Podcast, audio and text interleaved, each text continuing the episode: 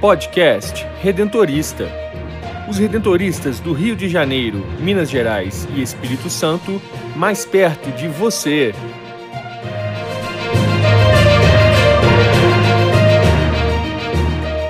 Olá, o podcast Redentorista da província do Rio está no ar.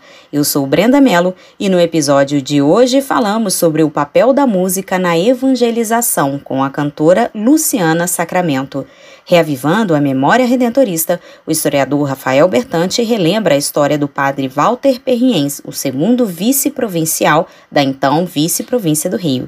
E o superior dos redentoristas do Rio, Minas e Espírito Santo, padre Nelson Antônio Linhares, continua a reflexão sobre a cura, desta vez em duas dimensões: a cura interior e a cura física.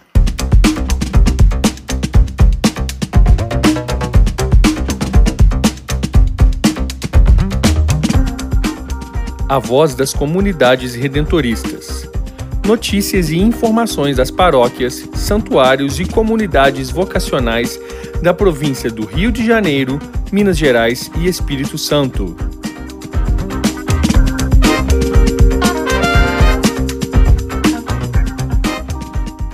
No dia 22 de novembro, a Igreja recordou a memória litúrgica de Santa Cecília, padroeira dos músicos, que também são celebrados na mesma data.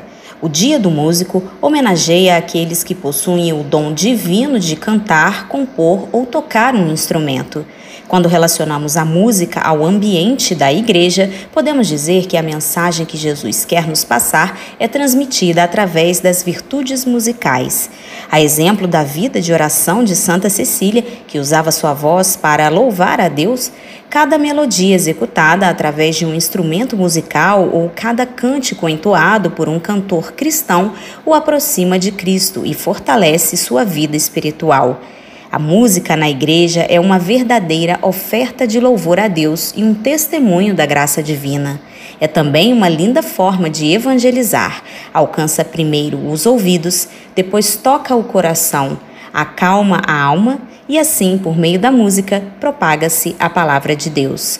Em todas as paróquias e santuários da província redentorista do Rio de Janeiro, Minas Gerais e Espírito Santo, há voluntários que se doam a esse admirável trabalho de evangelização e animação através da música. Uma dessas pessoas é a Luciana Sacramento, coordenadora das equipes de música do Santuário São José, na capital mineira, Belo Horizonte. É ela quem nos fala agora sobre a importância da música na evangelização e o papel do músico nesse processo. Muitas pessoas são tocadas através da música.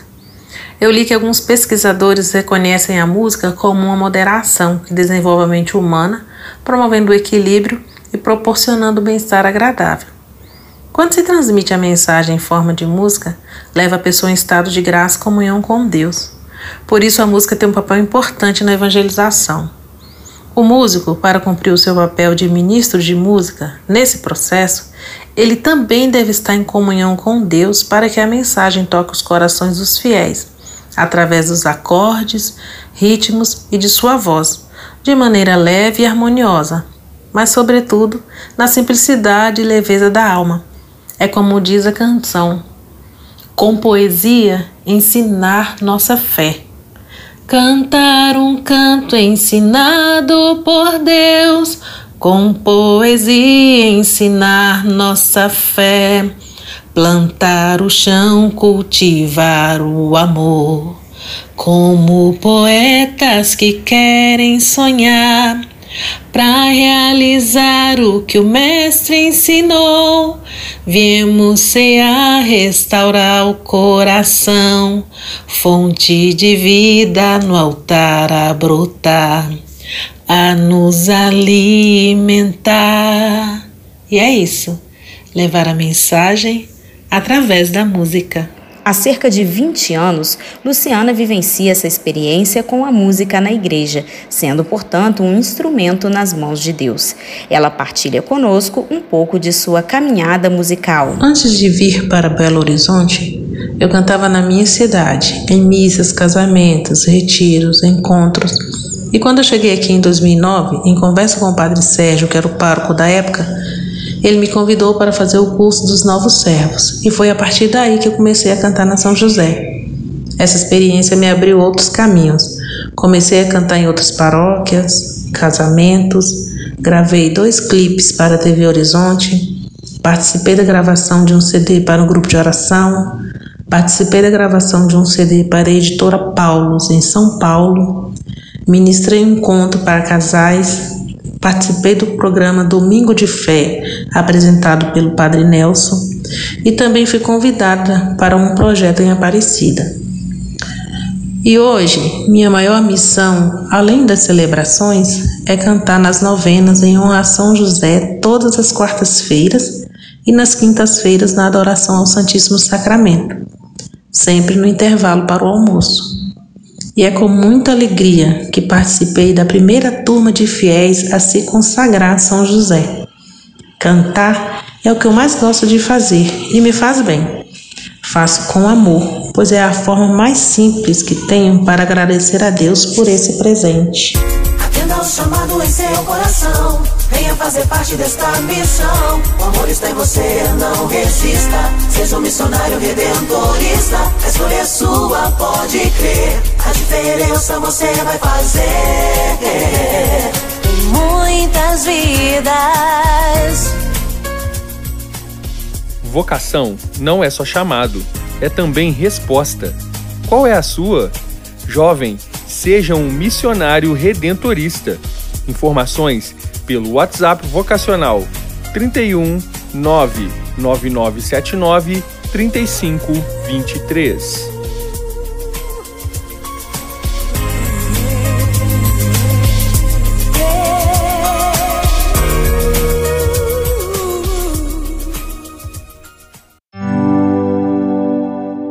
Memória Redentorista.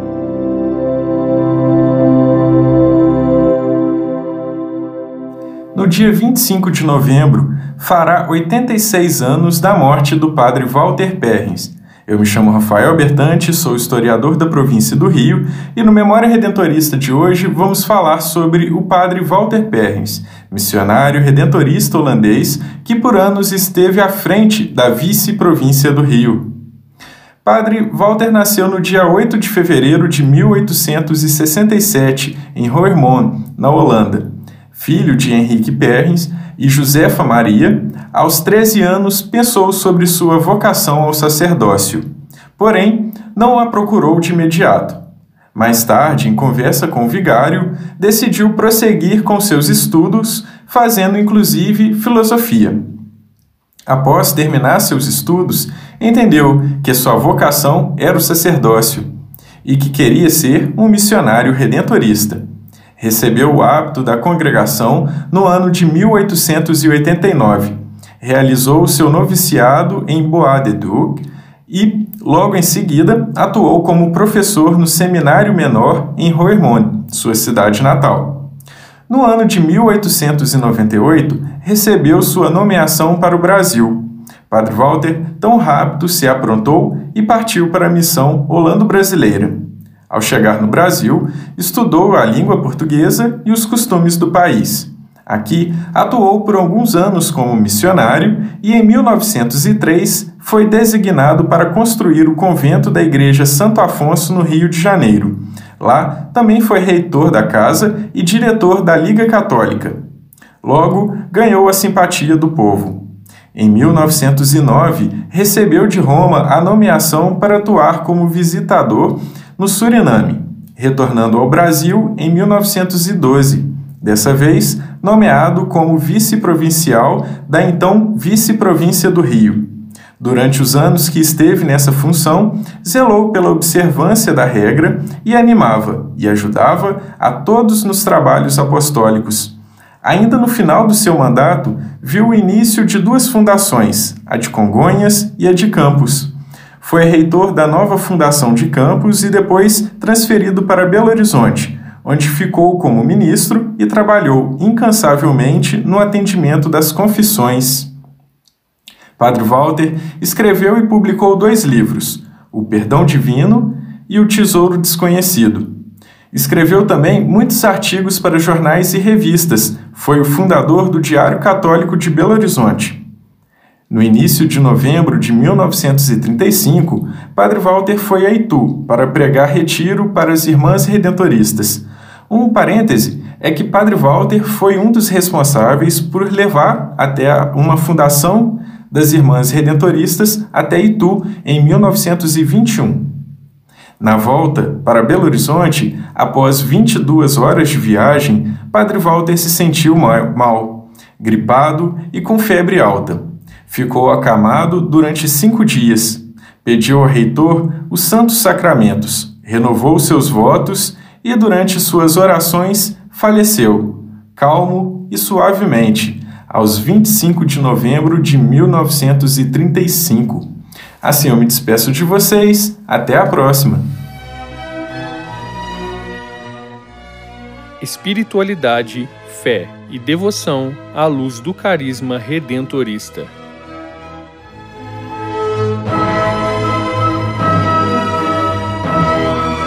Podcast Redentorista desta semana, eu continuo refletindo sobre essa experiência religiosa tão transformadora que é a cura.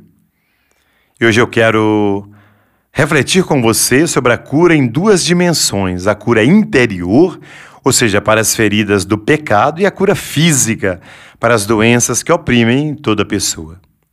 Comecemos pela cura interior. É uma experiência do amor curador de Deus, na qual a pessoa se dá conta de que é amada.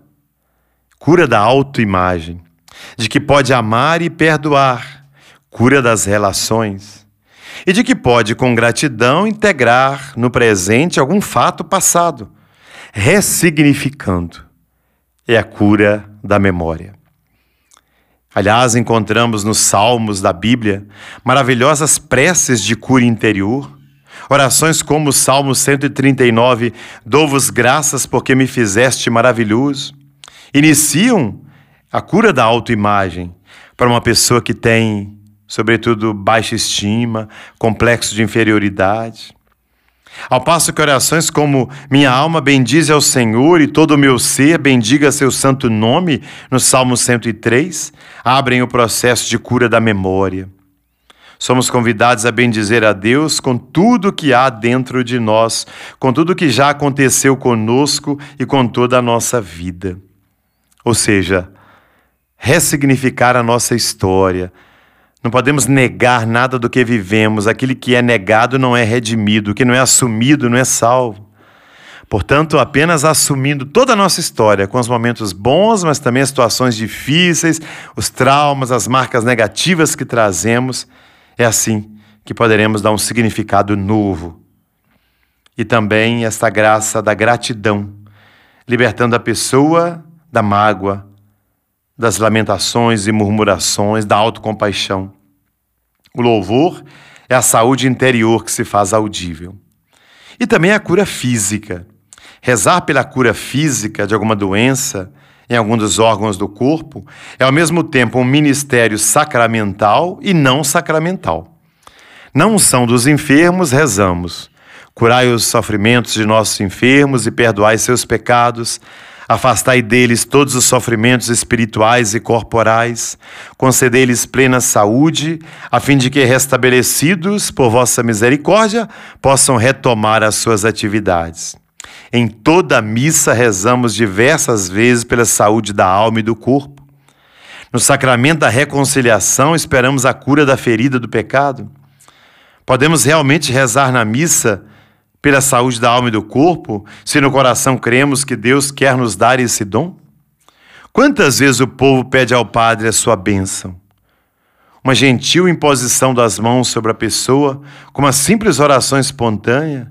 Senhor Jesus, vinde agora a esse irmão, a essa irmã, com seu Espírito Santo, e fazei experimentar vosso amor salvífico na alma e no corpo. Uma simples oração pode transformar o coração da pessoa. Os que recebem esse tipo de oração para sua cura física dizem que realmente há uma grande diferença entre saber que alguém está rezando por eles à distância e receber a bênção dessa forma, seja pelo sacerdote, seja por um leigo. E alguns podem contar como foram curados de alguma doença ou se sentiram livres de um fardo pesado por meio dessas simples orações. Caro ouvinte do podcast Redentorista, busque a sua cura interior, a cura das lembranças, a cura dos seus relacionamentos, a cura da sua memória, a cura da sua autoimagem. Dê um significado novo ao seu passado. Peça também a cura física das suas doenças e enfermidades, porque Deus quer você com saudabilidade. Naturalmente, buscando os recursos que a medicina nos dá, mas confiando também no poder de Deus. Eu fico por aqui. Desejo a você essa cura interior e a cura física. E até o nosso próximo encontro com a graça de Jesus.